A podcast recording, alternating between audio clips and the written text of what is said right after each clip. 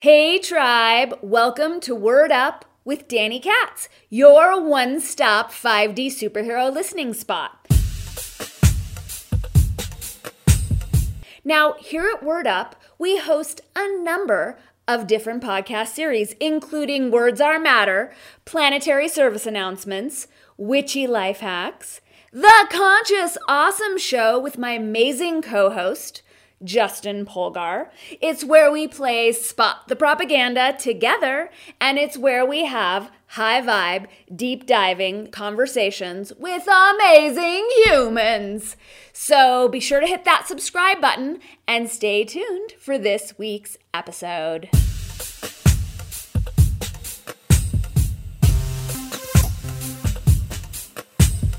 In today's Conscious Awesome show, Justin Frank Polgar and I encourage you to question the construct. Now, this episode was originally recorded A as a video and B in May of 2020 when the world was still batshit, but not quite as batshit as it is now. And because time isn't linear and we love sharing value with you, we're gifting it to you now, which is completely perfect divine timing always because it's how it's happening. As you're inspired to scope the video and join our community, head over to consciousawesome.locals.com, which is where all the magic happens. Well, more magic happens. As well, head on over to yescacao.com to stock up on your favorite chocolate, track Danny at dannykatz.locals.com, where she's not hounded by the censorship police, and Enjoy today's show.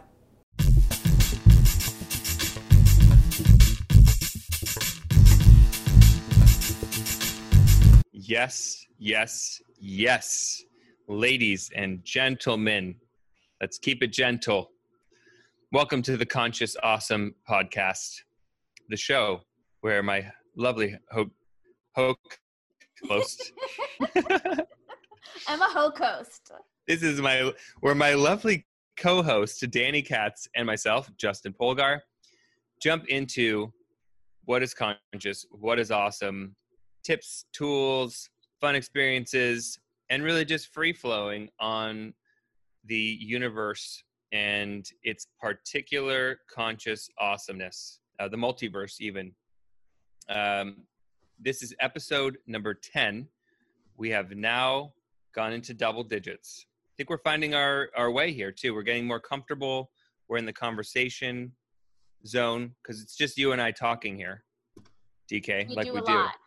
We do. We're um, we do. We do talk a lot. air signs. Double air signs. Double air sign.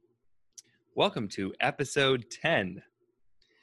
In episode 10, we will be engaging the construct, questioning the construct, destroying the construct, smashing the construct. We're talking about the construct here. I believe it's going to be questioning the construct uh, mostly. And uh, Danny and I were were very versed in speaking about the context in which we are living, and that really dictates a lot of how our conversations flow, both with each other and with the world at large. So, Danny, tell me about the first word that comes to mind when you think construct. Well, this is interesting because the first word that comes to mind is marriage. And this is not something that we discussed mm-hmm. before the show. We discussed all these other things. And as you were introducing the show, it popped into my mind as I think it might have been one of the first constructs that I started questioning and challenging from a super young age. Um, and so here's the context context in which it's coming up. Several several years ago, I was researching um, an article I was writing for the LA Weekly about relationships breaking down, and I must have asked at least a couple hundred people because it, it turned into a book I got into the practice of asking people who were married why they decided to get married. And 99.999% of the answers were because it was time or because I was in love or because she was the right person. And what I realized, or sometimes it was like green card or health insurance, which were my favorite answers. But what I realized was there were zero people who I asked out of a couple hundred who had questioned the construct of marriage and made a conscious choice to step into this um, this construct or this institution from a place of sovereignty. They were all 100% operating under the assumption that it was something that they had to do and it was just a matter of like when was the right time and who was the right person and that was so weird to me because i realized no one was entering into this institution from a place of authenticity and authentically choosing it had been sort of indoctrinated upon them and most people were like unconsciously buying into it so that's the first notion of construct um, and my own experience of questioning a construct and just learning how people generally weren't questioning the construct that popped into my mind. Wonderful lead in there. Thanks. Uh, I want to call you in too about the authenticity piece because I think that we can only operate in authenticity with regard to the consciousness that we're with with regard to the construct that we're working within. So maybe they were being authentic to their um, people are authentic to their timeline or this is what felt right to me or something like that i mean i i, I wasn't in on the interviews uh, i mean i'm sure that there was some type of authentic desire to be connected and to connect and to engage with another human being. Um, i just want to put that in just because it sounded like there was no authenticity in it. I totally appreciate the call in and let's flesh it out because my question was why did you decide to get married? And in no place did i see it as an authentic decision uh. From the responses that i got i saw that they they all felt like it was something they had to do were expected to do. So so from that perspective i didn't see it as a decision. There's so many of these in our life that are these are life cycles. These are lifestyle or not these are life milestones that are that we do next and next and next. I didn't know just because of where I grew up and because of how my parents uh, grew me up uh, that you don't. I, I just thought college. You go to college after high school, like the same way you go to middle school after elementary school. It's like this is just the next thing that you do. There wasn't a questioning of whether or not that was authentic for me or is this so, and I think that there are a lot of examples. Marriage is probably one of the biggest ones because it's, at least when it starts, is a long commitment. It's, I mean, it's um, branded as a long commitment. In my own personal experience from the weddings that I've been invited to attend and just living life on the planet as I have, it doesn't feel like people really um, take that commitment that they make very seriously. Mm-hmm. I, I mean, I, I also have witnessed this, and I think that there, I don't know what the statistic is now, but it's a pretty high rate of people voiding that commitment. I believe it's over 50%. Yeah, and who knows what it's going to be after people have been, uh, quote unquote, forced to be quarantined in their homes with their with their husbands and wives, where some of those relationships were really functioning best because there was space totally. because there was some type of semblance of of um, of autonomy and you know close quarters will bring out a lot of things for people. Absolutely. What as we i mean i i love this topic. There's so many places we can go. I'm i'm curious what's your go-to association with questioning the construct or just the, the concept of a construct in general? Um, in my mind, at least at least right now, is going to the questioning part and how that seems to be seemingly more and more uh, dangerous to co- to question the construct. When I think construct, I think mainstream, like whatever the building blocks of a successful life are, as viewed from the mainstream. Mm-hmm. Uh, for me, that's that's the first thing that comes up. It's this general. This is how you're supposed to live life in a good way. Totally. Um, success also uh, comes up, like what success is in culture, and how that construct. How many people live try to or live into that successfully or unsuccessfully into this paradigm of what success means without questioning what success means for themselves. Totally. So, yeah, the questioning I think is so key because when we were first talking about this as this week's topic, we were talking about like, is it smash the construct or is it killing the construct? And while, like, obviously I'm wired with some rebel tendencies that would indicate like smash the construct or, or a less violent term. And you know in, in our conversation around it like i more respect people questioning it like it might be my choice to smash a lot of constructs because that's you know how i'm wired or my orientation to mainstream culture more so what i'm inviting every single person to do is to question it and then decide from having you know authentically questioned it and broken it apart from different angles to then decide of their own volition whether it's appropriate to continue in the construct, to smash the construct, to obliterate the construct, to create your own construct, to create a brand new construct, which is sounds the most fun to me.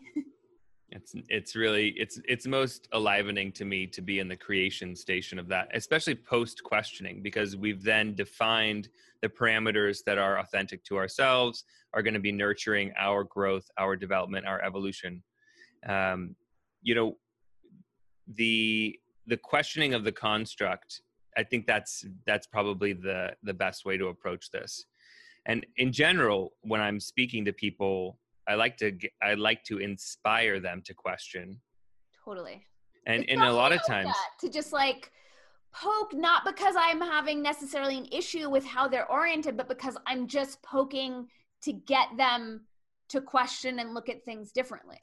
There's a deep curiosity that is is rooted in this. I think for both of us we're totally. curious human beings. And so it's part of our constructs that questioning the narrative questioning people's choices and not in an aggressive way oftentimes I, i'm not trying to get someone to change their mind especially not trying to get them to change their mind to believe what i believe i i want people to I, i'm not trying to change people's minds i'm wanting people to use their minds to question.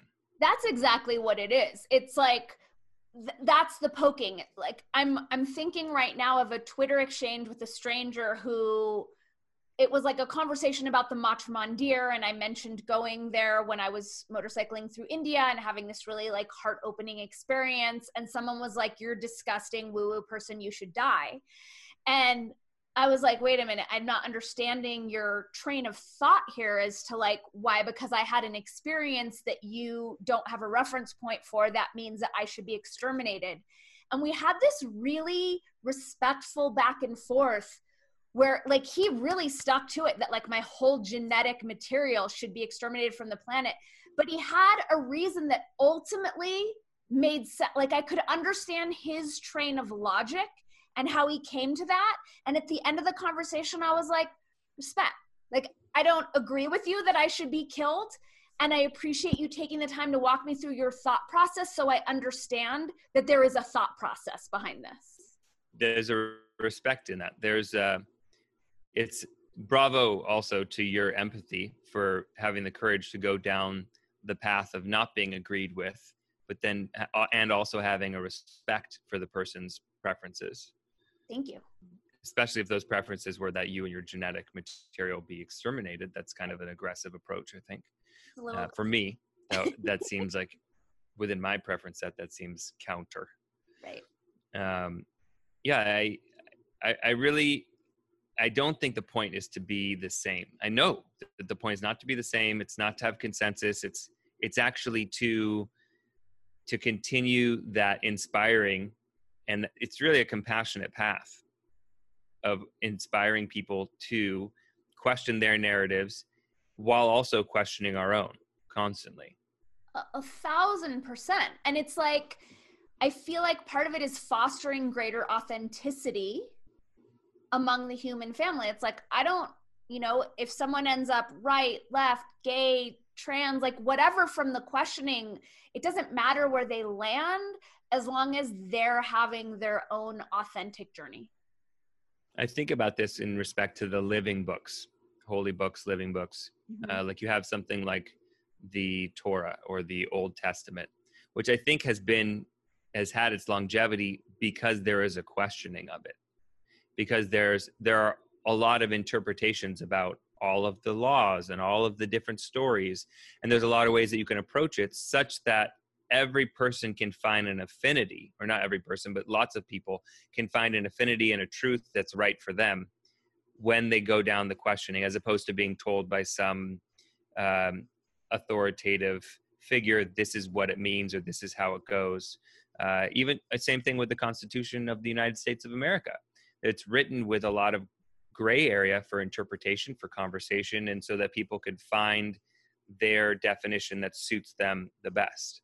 Well, um, especially um, like the pursuit of happiness part. Like one, of, so many parts of the Constitution I love, but I love that it, it, it invites us into that authentic exploration and it honors that that this country is founded on that of like that everyone is going to have their own means of pursuing happiness and that that is protected indeed indeed there's uh there's a lot of constructs that require us to engage them in order for them to be alive like uh, what? Uh, like religion for example mm-hmm. i was just thinking about that specifically or government you know? like religion when i think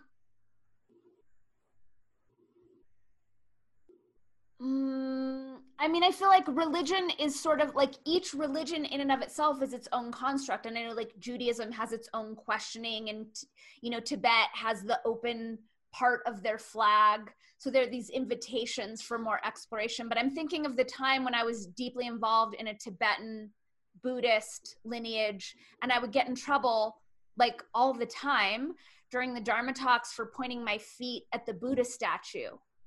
And I was like, the Buddha wouldn't care. Like, the Buddha's a g- big, giant rebel. And, like, can we question that dictate that I'm not allowed to point my feet at the Buddha? Like, that's just not resonating for me. And ultimately, it was one of the main pieces why I stepped away because I was just like, this construct doesn't fit me what constructs do you feel like are that do fit you what are examples of constructs that you feel affinity with here's one that i um i came to very authentically and part of me feels like it's so uncool. Um monogamy. I went through a a phase of like this has been dictated upon me and i'm far more open than this and i'm not to take this like one man one woman or one you know person one person thing. And i went on you know a few years an exploration of polyamory from a lot of different angles and different configurations only to discover authentically that i'm monogamous and that that construct is actually the most supportive for me I had the same experience, not surprisingly.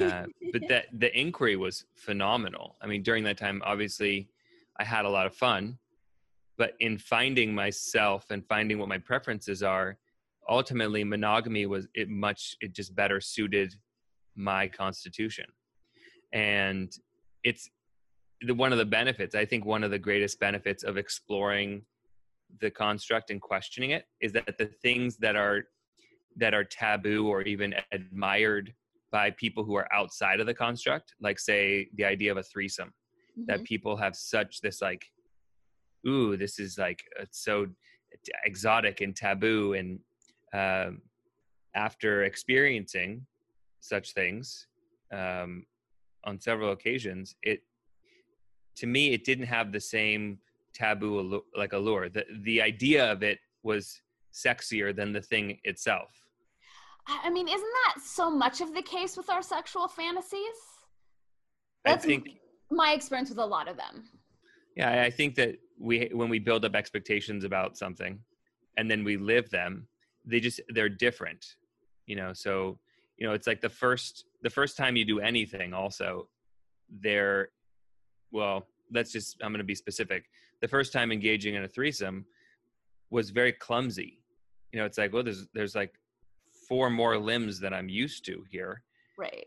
And there's the coordination of people's emotional bodies and how do i make sure that everyone because so so much of being in an intimate space is about reading the other person's desires and being really dropped in totally. which is so much easier when it's two people than three or four or I five. feel like it's beyond exponentially more challenging. Like it's not it, it, it's it's got to be there's some sort of weird multiplicity of it because I have the same thing of just like wow managing all these limbs and all these genitals and all these it's only one more person but the heart and the cues and the eye contact and I was just like I'm not that masterful of a multitasker to do this responsibly or deftly in a way that that I feel good about. And I think that with practice, people can become better at, at just about anything. And it also, it's like if you're not excited about something or if it doesn't feel aligned with what you're doing, then it's going to be more challenging. So that it's it's a very uh, it's an important thing to recognize that our expectations are casting a whole paradigm of fantasy of of non-reality um, or you know some more fabricated reality. So there that's important to be it's part of the the questioning the construct is is this thing that i'm questioning be it marriage or be it uh, some sexual preferences or whatnot is this thing that i'm questioning what I think it is, what I'm projecting it to be. And and pretty I'd say probably 100% of the time it's it's different. Because when you're in it, it's a different thing. Even having kids is a eh, it's like I there's no way for me to know all of the intimate moments that have a that have come to be in the last 20 months. Right. I had an idea of it. Right. There was a construct of like being a good dad and like how, you know, in some cases I want to be like I want to be the dad that makes the best chocolate chip cookies on the block. You know, that takes. I, I want you to be that dad, and I want to live on your block. I'm on my way. They're they're coming along really well, um, but that didn't really occur to me as like this important thing until I was living within this chosen construct. Right. I was also really intentional about about choosing. Yeah. Yeah. I think one of the, you know, just to just to tie up the the monogamy piece, the you know, a lot of good things came. I've I've received a lot of benefits from questioning that construct and going down that road. The best part on this end of it is I authentically know what works for me, so I don't have to dick around or waste time with people who are wanting a poly situation or you know another construct that I questioned was like my sexuality and like having been with women I was like I'm very heterosexual, you know? So it's like, it's it, at this point, it's like very time and energetically efficient. It's like, oh, okay, you're looking for some sort of poly thing. That's not going to work for me. Oh, you're looking for a lesbian thing. That's not going to work for me. And it's just very clear, like, no harm, no foul, no judgment. Here's how I'm wired. Here's what works for me. And it makes my path forward much simpler. When I'm thinking about the etymology of the word construct or just the feeling of the word construct, it seems to be inherently boundary based. Like when there's a construct that is set up by virtue of the boundaries with with which it, it's held. Totally. There's so many times where someone will ask me like a, a choice A B question, and I'm like, are those my only choices? How about none of the above? You know, where it's like, do you want to go to Erewhon or do you want to go to Lassen's? It's like, mm, can we expand this? Like can we break this this construct as though it's only black or white? You know like i see it a lot and i and you know like i'm choosing to tight to walk gently here but it's like okay if you're not for the democratic candidate then you're by default for the republican candidate. It's like no, I can write in whomever I want. There are a lot of independent candidates. I don't have to vote at all. There are like, there's this whole realm of other options. And so often we just default to the construct, which is like a cage. A boundaried cage. Something that you said uh, a while ago maybe a couple years ago that I thought I'm still garnering inspiration from is that it's not about you don't vote because of who you think should um how does this work? Oh i remember the way that. that you vote is based on integrity not because well if i vote for this person that's going to take away votes from that person and so i should vote for like that that line of thinking that specific construct of it's either going to be democrat or republican right. and so i have to be strategic in that right. versus if I vote with my integrity and if everyone votes with their integrity, then we will have an integrous candidate. A thousand percent. As we choose to vote with integrity, we will be living in a country that reflects that integrity. I don't feel, I know for a fact that our forefathers didn't set up our democratic republic and the way that we vote to vote out of fear and to vote in constant defense against the worst case scenario. And I don't, I remember that because that was right before, I think it was like the year that Obama was elected, and we stayed up, I think, all night, um, like examining and deconstructing the electoral process. And I remember so much of it was like, well, I'm afraid if I don't vote for this person, this will happen, this will happen. And I don't make my life decisions based on fear that i'm not choosing to seed my reality with that vibration with that worst case scenario. I vote for who i want to vote for. You know that's why like in the last election i wrote in bernie because at that time that felt like it was the most integrist choice for me. And you know i know a lot of people who have voted for people that they don't really believe in because of fear of the other thing. And on this end, they feel gross. They feel like they're out of integrity because they found out things about those people. And I just don't think that's helping our republic very much. I mean, that's a very alive, being an election year, that's a very alive construct, is the like the construct of politics and elections. And um, it's pretty it's alive right now. it's very alive. It's at least in, I think in both of our fields, it's very alive. Yeah and um, i think as we continue to question the constructs that we that we assume it really it's like questioning your assumptions. Uh, even the things that you that you like and you feel aligned with to be questioning those specifically because our bandwidth is open. Because i have a preference for this person's message the way that they look at politics or the way they look at marriage or religion or um, education I'm just going to open up my bandwidth and whatever they say is going to go unchecked is a very dangerous space to be. Super dangerous. It's actually not. Um, it's not going to yield an integrous decision or an integrous world that we're living in. I mean, even like just to jump away from politics, just to give us a momentary break, but like the conversation of cryptocurrency. Like I know there's a lot of excitement over that. And I'm like, but it's a fiat. Like, I, I get all the other benefits of like, I mean, I don't get blockchain. I'm not going to pretend that I do. But from as much as I've delved, delved in, like, I see what people are presenting as the upsides. And I'm like, but what about the larger construct called fiat currency, which since the beginning of history always fails and is based on nothing? And when I see people who are really pro Bitcoin, I don't see them questioning the larger construct. Or it's it's based not not necessarily based on nothing, but based on belief and trust in. Right. right?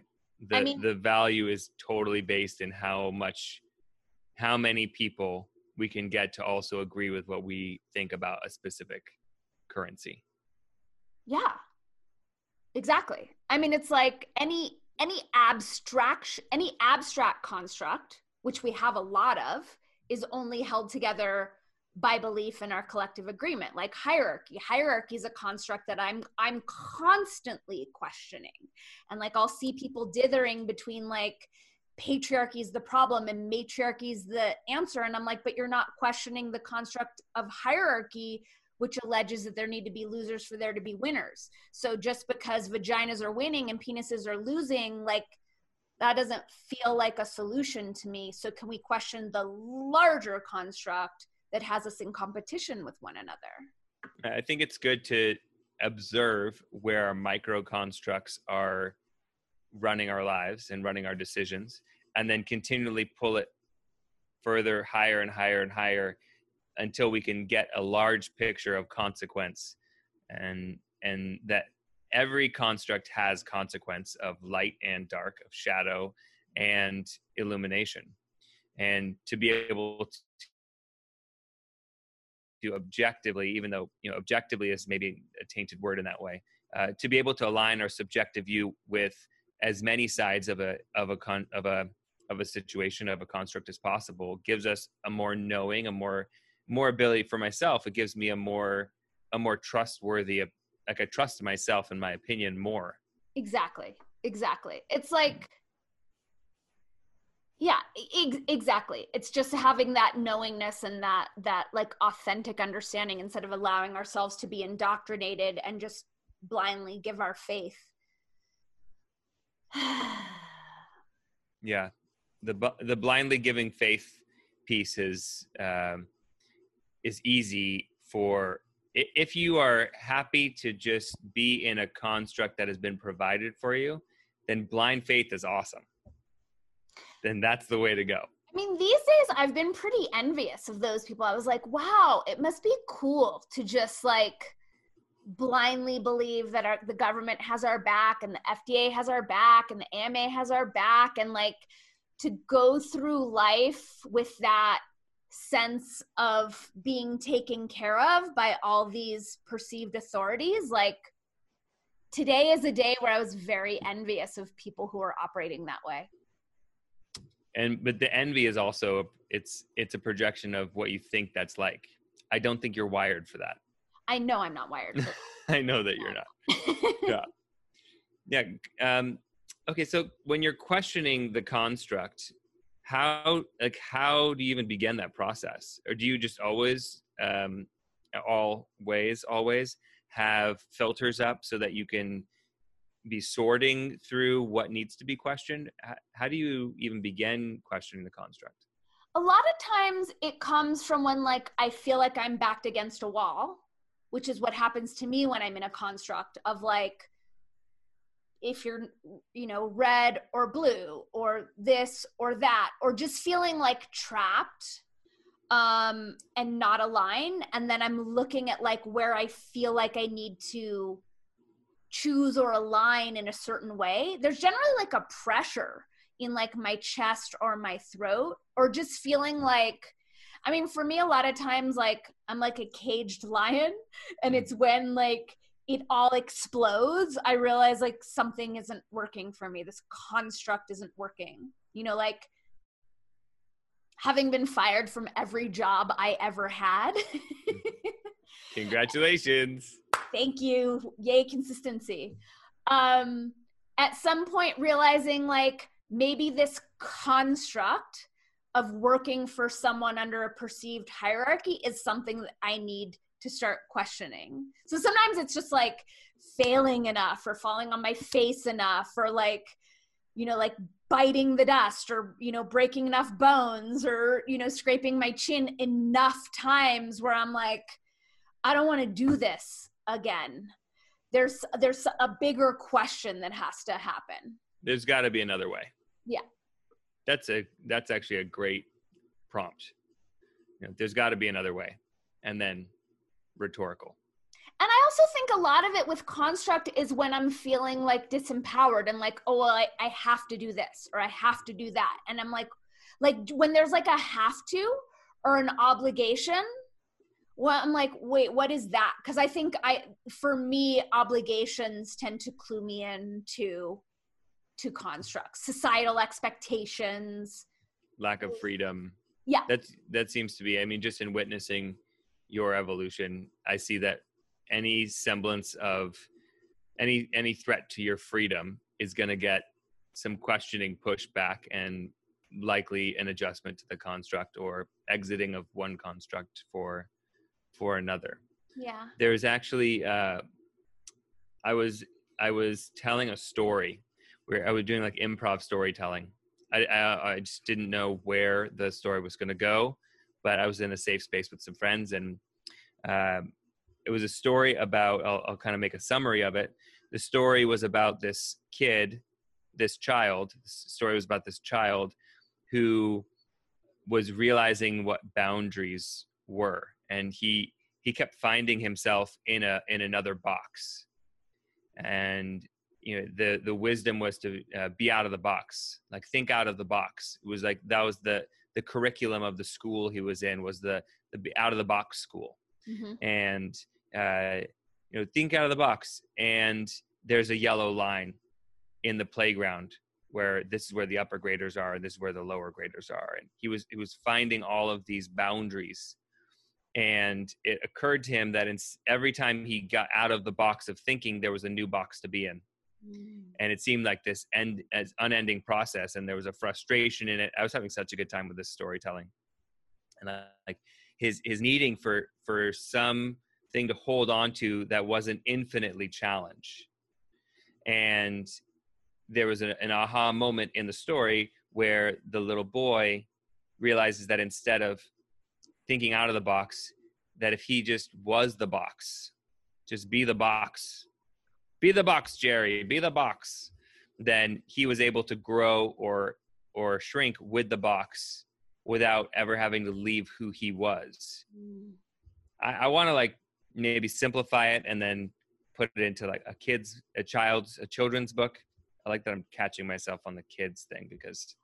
Will, will you share that with the audience? I feel like that's yeah i could i could jump into that uh, I, I recently learned this too um, that around the the early 60s it became very culturally trendy to not call your children children or my child and to say kid like it was this slang that kind of permeated into the collective consciousness and uh, as some some things that come into the collective consciousness are very organic and they just come about. Other things are more orchestrated.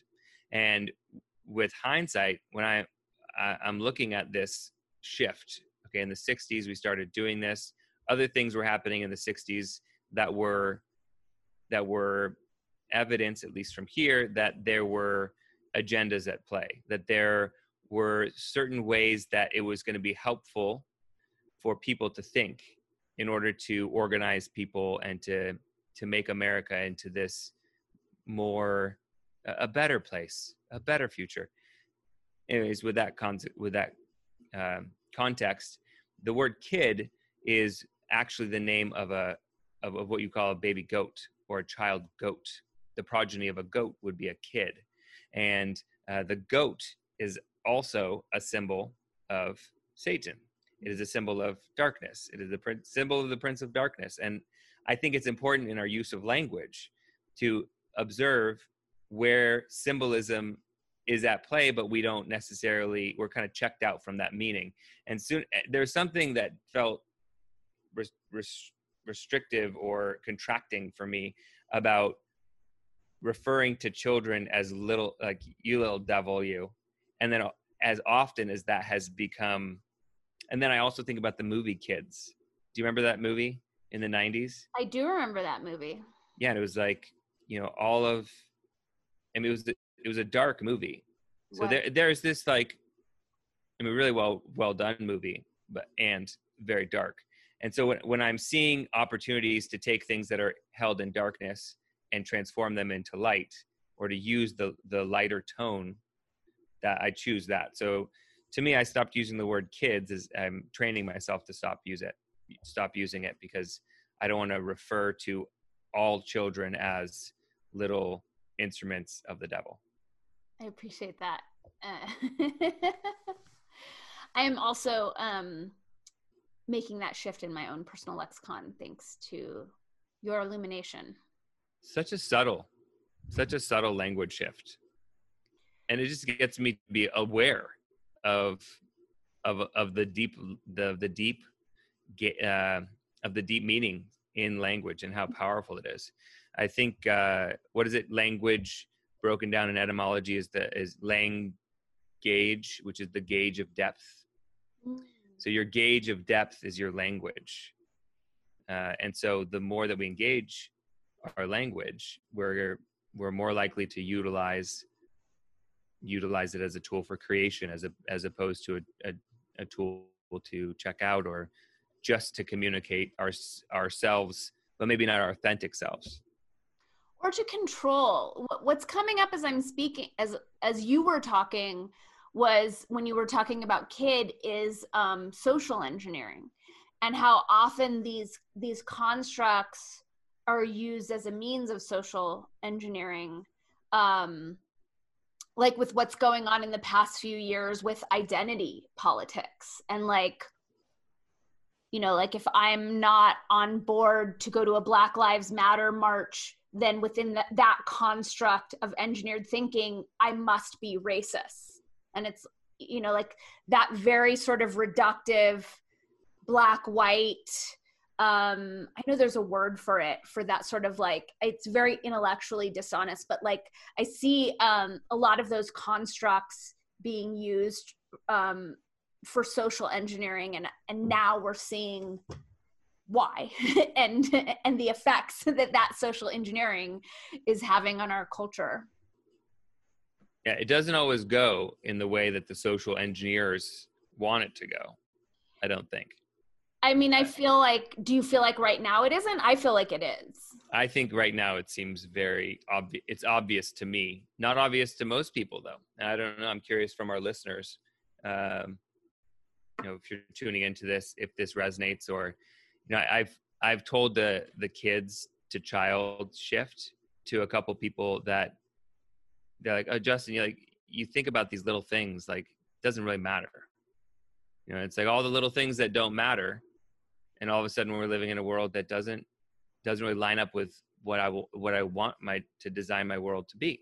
That is so frustrating to me because I've heard that my whole life of like, you know, that's why my YouTube channel is called Words Are Matter with the R in parentheses because it matters so much. You know, every word is programming our collective reality when you think of how often yep. people are using the term kids and how often that satanic reference is seeding our collective and our culture it's pretty massive yeah the little things that are very like fly under the radar get the most they get the most play yeah and that's fine if if for honestly if someone else thinks that to them and they want to continue doing it, power to you. And I'm just going to keep doing what's right as far as my inner, my rudder and my my compass. You know, that's totally. that. I think for as many people as there are on this planet, that should be the minimum number of constructs that there are.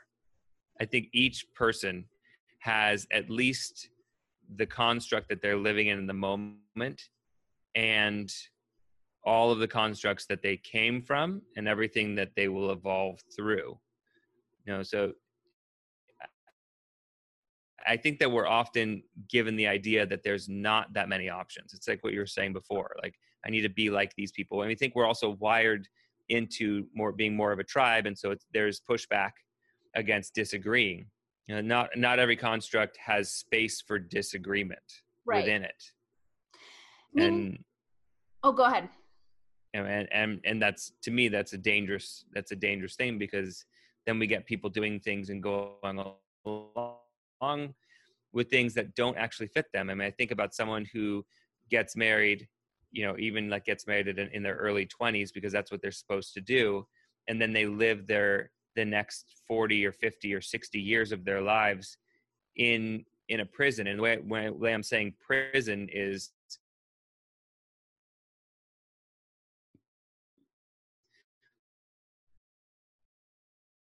in something that's helping them to thrive. You not that you can't thrive from from uh, adversity or thrive from being in in experiences that are uh, that are not comfortable or life giving.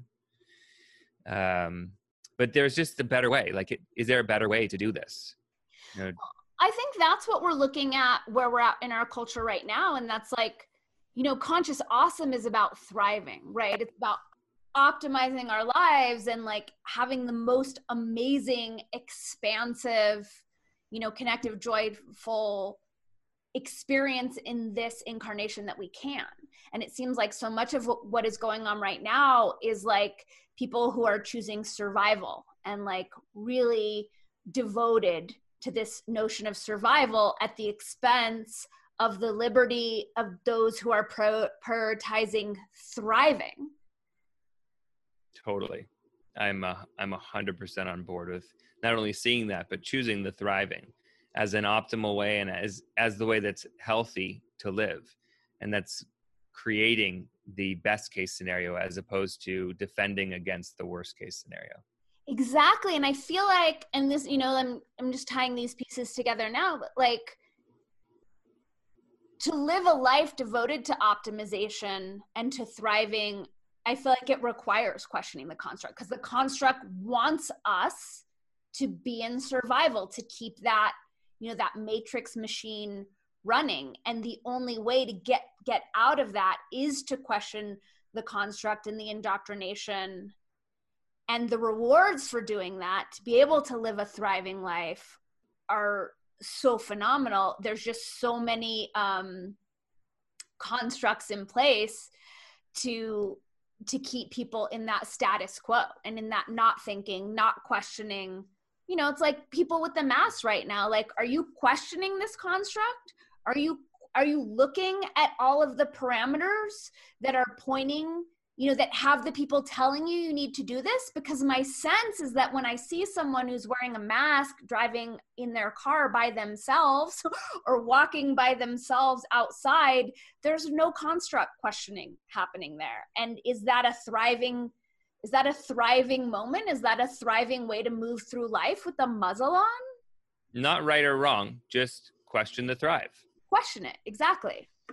Yeah there's a it's funny because i as you're saying this, I was in my mind, I was thinking about Super Mario Brothers and uh, video games in general, how you can usually go through the video game from start to finish and complete each level in the way that it's laid out to be to be lived.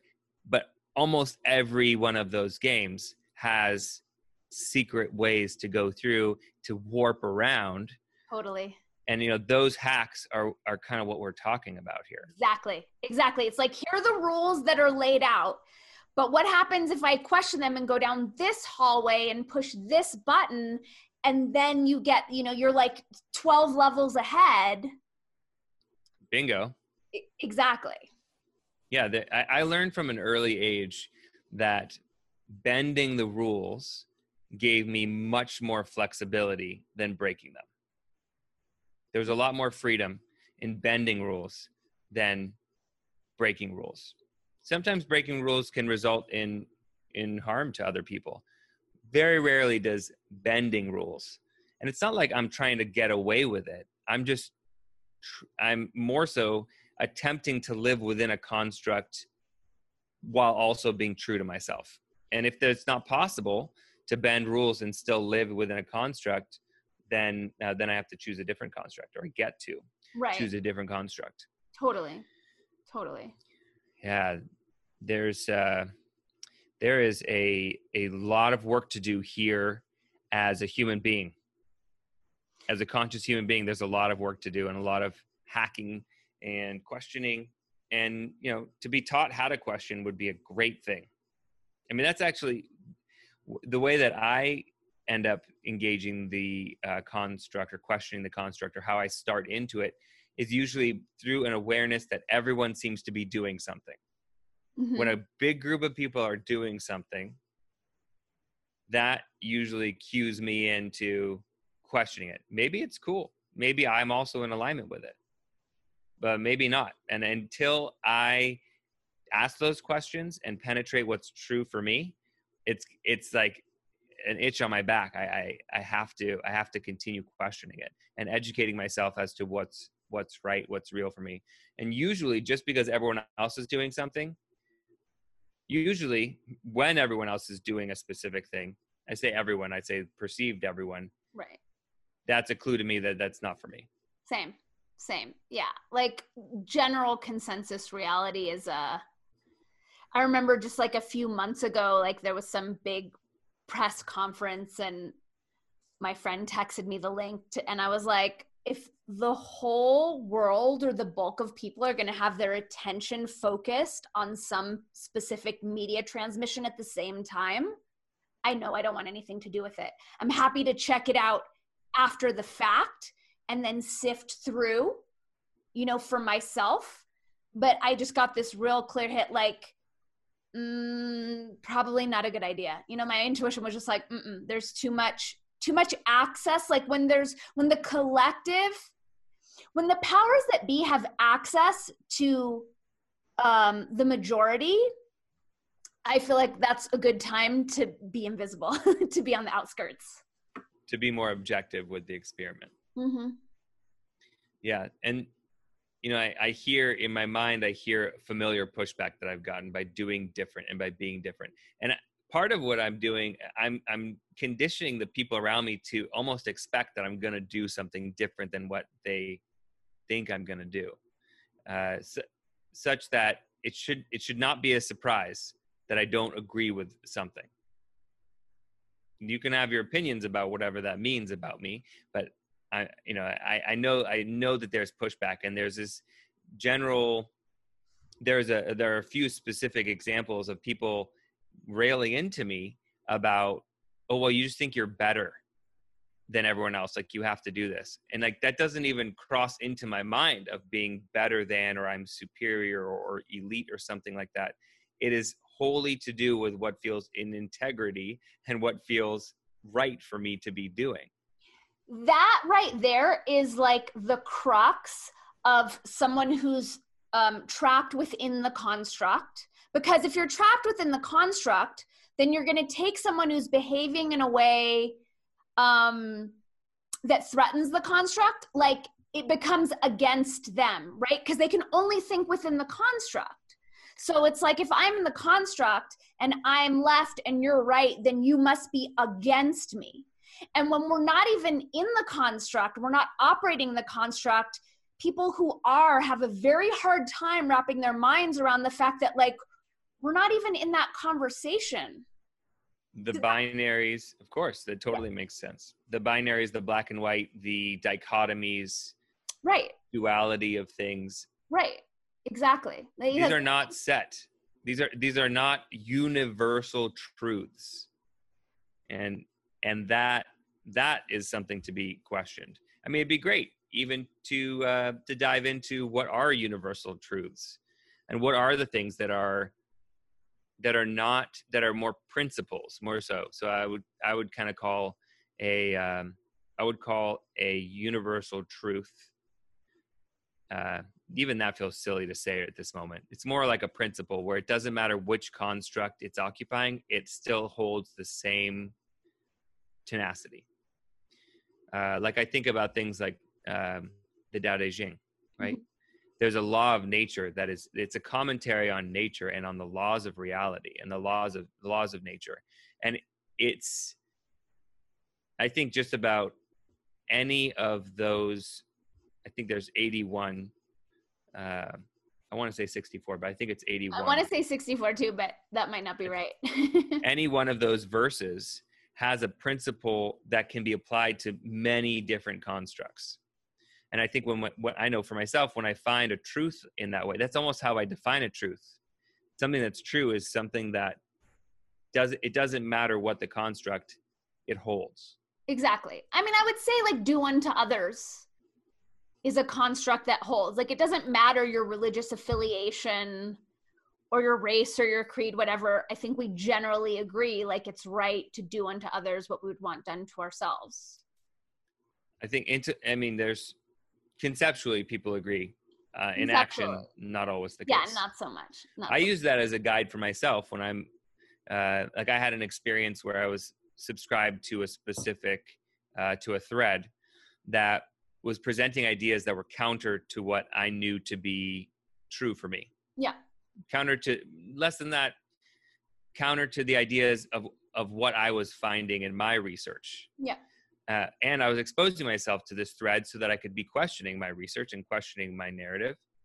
And uh, it, there was a moment where I was just like, "Oh, this is blatant misinformation." And then I thought, "Huh, this is totally what people think about me like uh, people have told me that before like oh what you're saying is misinformation which is just a weird word altogether because information is information doesn't have a charge it's just data they're just data points you know Right. So um, that was a really powerful moment where I understood that do unto others.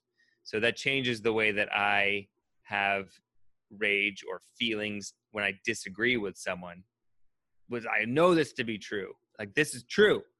And anyone who doesn't, like I, I'm totally guilty of that. I definitely have that space of the, my blind spots where I'm, I get upset about something. I have that space, and I'm, you know, that's been really up for me since, you know, since the last election when our culture has gone crazy. Mm-hmm. And I had, you know, I am questioning that because I'm like, they think they're right. I think I'm right. I'm saying this is disinformation. They're saying it's disinformation. I do check myself. And I got into that habit when I was dating a guy who you know, was a die-hard leftist and I'm nothing, you know, which is very hard for people. Like, I'm not left, I'm not right, like, I'm not in the construct. Um, but because I was in that relationship, I I had made a pledge to myself to prioritize relational harmony over being right. And so I got in the habit of like toning down my righteous ind- indignation about what I knew or thought I knew um, to be more respectful. And while it did lend itself to more relational harmony, and there were a lot of benefits for me and a lot of learning. I was also full of shit a lot of the time and giving too much credence to bullshit. Um, so it's you know it's tough when we do as deep research as you and i do you know and i i know that you're someone who's very responsible with like i haven't really delved into that enough. I don't feel comfortable speaking to it. And it's a fine line these days of like wanting to be respectful wanting to be compassionate understanding that i have blind spots and at the same time not discounting the depth of knowledge that I hold or the depth of research that I've done. I, I I'm not, I don't know what to do about that one because mm-hmm. we're we're operating in a time where like people will have completely different sets of facts and different notions of what's happening. Um, so I'm still figuring that one out. Yeah, I'm I'm I'm with you on that because there's two people come to the table or 10 people come to the table and each of them have different facts that are true. And you know even if it's like a scientific study just because it is a scientific study an article it doesn't mean that it is a that it is a fact or whatever you're pulling from that because there's still that human there's an extrapolation of data or of an opinion from a specific data set. And then there's all the biases that come along uh, to the paper and to the person's interpretation of it. We have preferences. We want certain things. We all think we're right. And so getting really comfortable with questioning where we think we're right is a great way to identify the construct that we're living in. It's difficult to speak to someone about a construct that they're living in while they're living in that construct. Yep it's the fish and water situation. Completely completely. Like it's a very abstract exercise to question our constructs and i feel like the more that i do it the more adept that i get. Like even one concept and i yeah this does count as a construct is like when someone is speaking and i'm really on board with what they're saying and then they say something that i know is completely untrue and noticing the inclination to then discount everything because of that and i feel like that's a construct that right now i'm in the process of undoing is like just because they say you know they got something wrong um, doesn't discount the veracity of everything that they said. And it takes a lot more work but it's also like i think it's i'm i'm becoming more human and more compassionate to the fallibility of humanity in deconstructing this current construct of expecting people to be 100% right and 100% in integrity all the time, you know? Well, because you expect that of yourself. That's like do unto others as you do to yourself. Right. Sometimes if that that's important to recognize that if we have a tendency to be hard on ourselves, then we are also going to be hard on other people. Right. And then to and sometimes it helps to be gentler on other people which then in turn becomes gentler to ourselves. Doesn't mean agreeing with people necessarily, just gentler in the way that we that we hold them. You know, it's like sometimes if I see someone who I, who is just religiously dogmatic about a specific thing that I know to be disproven or to be based in some type of non-fact. Yeah. Instead of me thinking that they are a bad person or an idiot or anything like that, it's more like, whoa, I have compassion. Well, I'm gonna like wrap that person in forgiveness and permission to evolve through, you know, to evolve themselves. Yeah. Um, it's a practice. It's a practice to do. Con- I on it. mean, consciousness is a practice. Conscious awesome is a practice, and like awakening, and it is all moment to moment, non-linear practice. Yeah, I- mean, and the thing is that we can question things without being identified with the findings. That's a really, you know, to be identified with a construct is also a very, it's a dangerous thing because you are not a construct. You are a nearly infinite being, and uh, yeah, that that the, w- yeah, it's not an identity. The construct is not an identity. Well, and I think it requires that we unidentify to question the construct because so often questioning the construct leads to an oblo- a- obliteration of whatever identity was attached to said construct. Yeah, it's You have to um, be willing to let that go. yeah that willingness is actually one of the key that's like a foundational piece it's almost like if you were packing to go on the trip of deconstructing your your construct or questioning your construct you got to put in your pack willingness Yes. big time um, obviously an open mind. And self forgiveness Yes. big time Yeah. what other things do you think we put in our construct pack in our con- deconstructing or questioning construct pack when we go on that hike objectivity which you know of course no human is authentically objective but to be able to look at things from different angles um multiple lens yeah put a kaleidoscope a in your pack multi-dimensional lens for sure. And and all humility. I think humility is key to the construct questioning because when our identity constructs are shattered it is humbling. I've had I've had a few experiences, maybe more than a few experiences, of the shattering of a construct, and it takes time to to to rebuild. It takes time to remember and to find out who we are.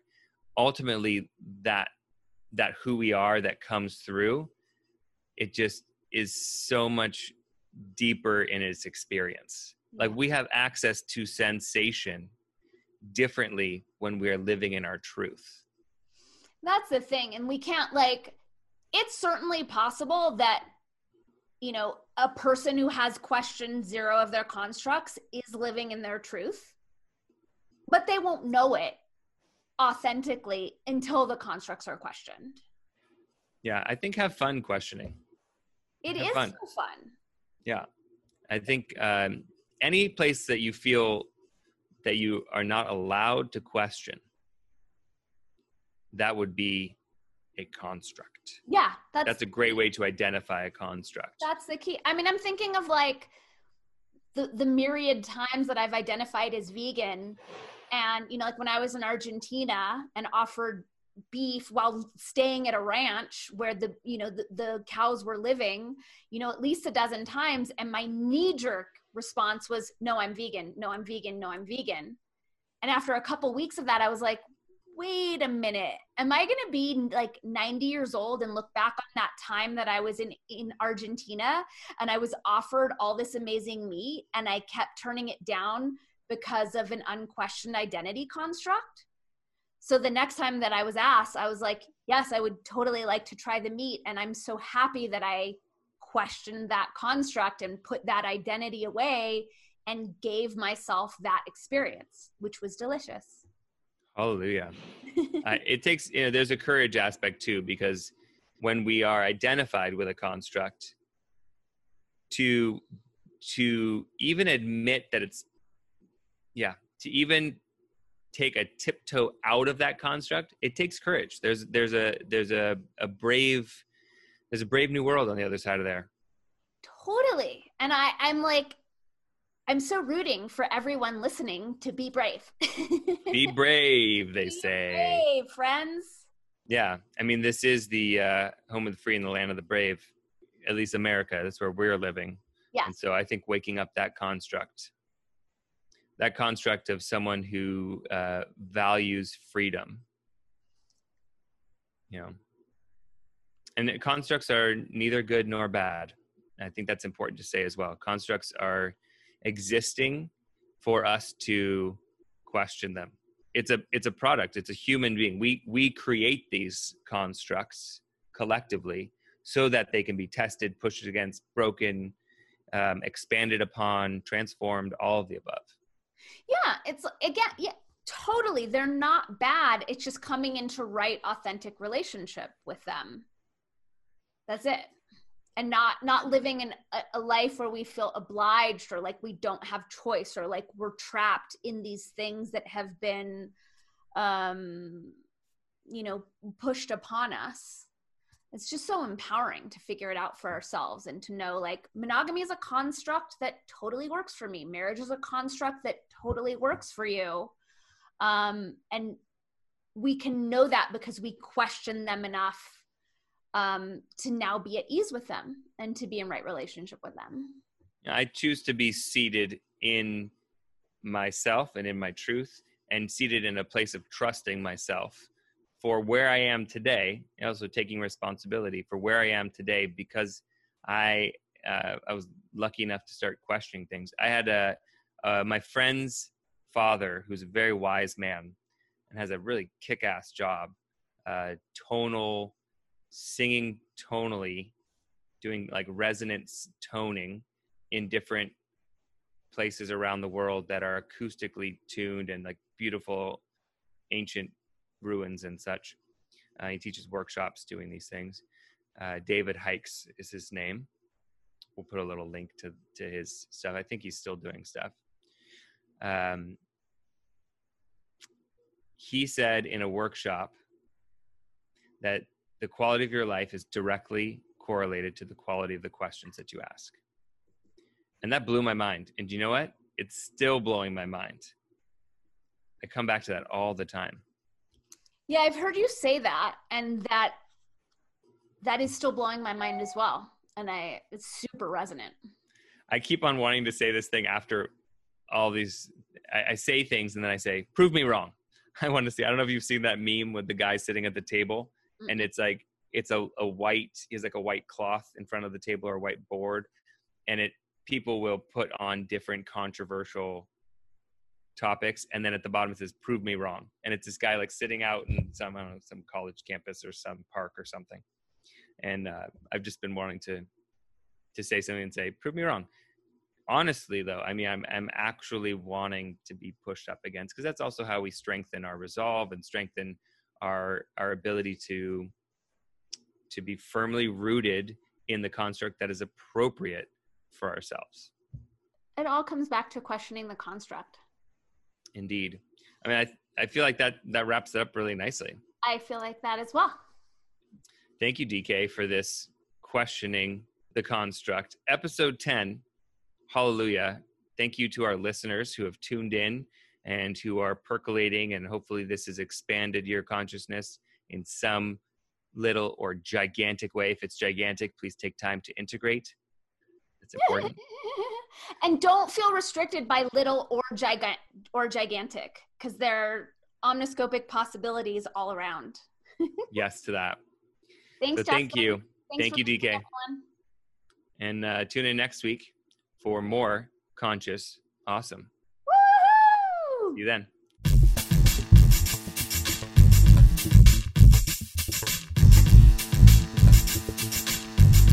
Thanks so much for tuning in to this episode of Word Up with Danny Katz. Be sure to give it a like, to share it with your nearest and dearest, and remember to subscribe to the channel so that you don't miss a single episode of your very favorite podcast, Word Up with Danny Katz. We'll see you soon, tribe.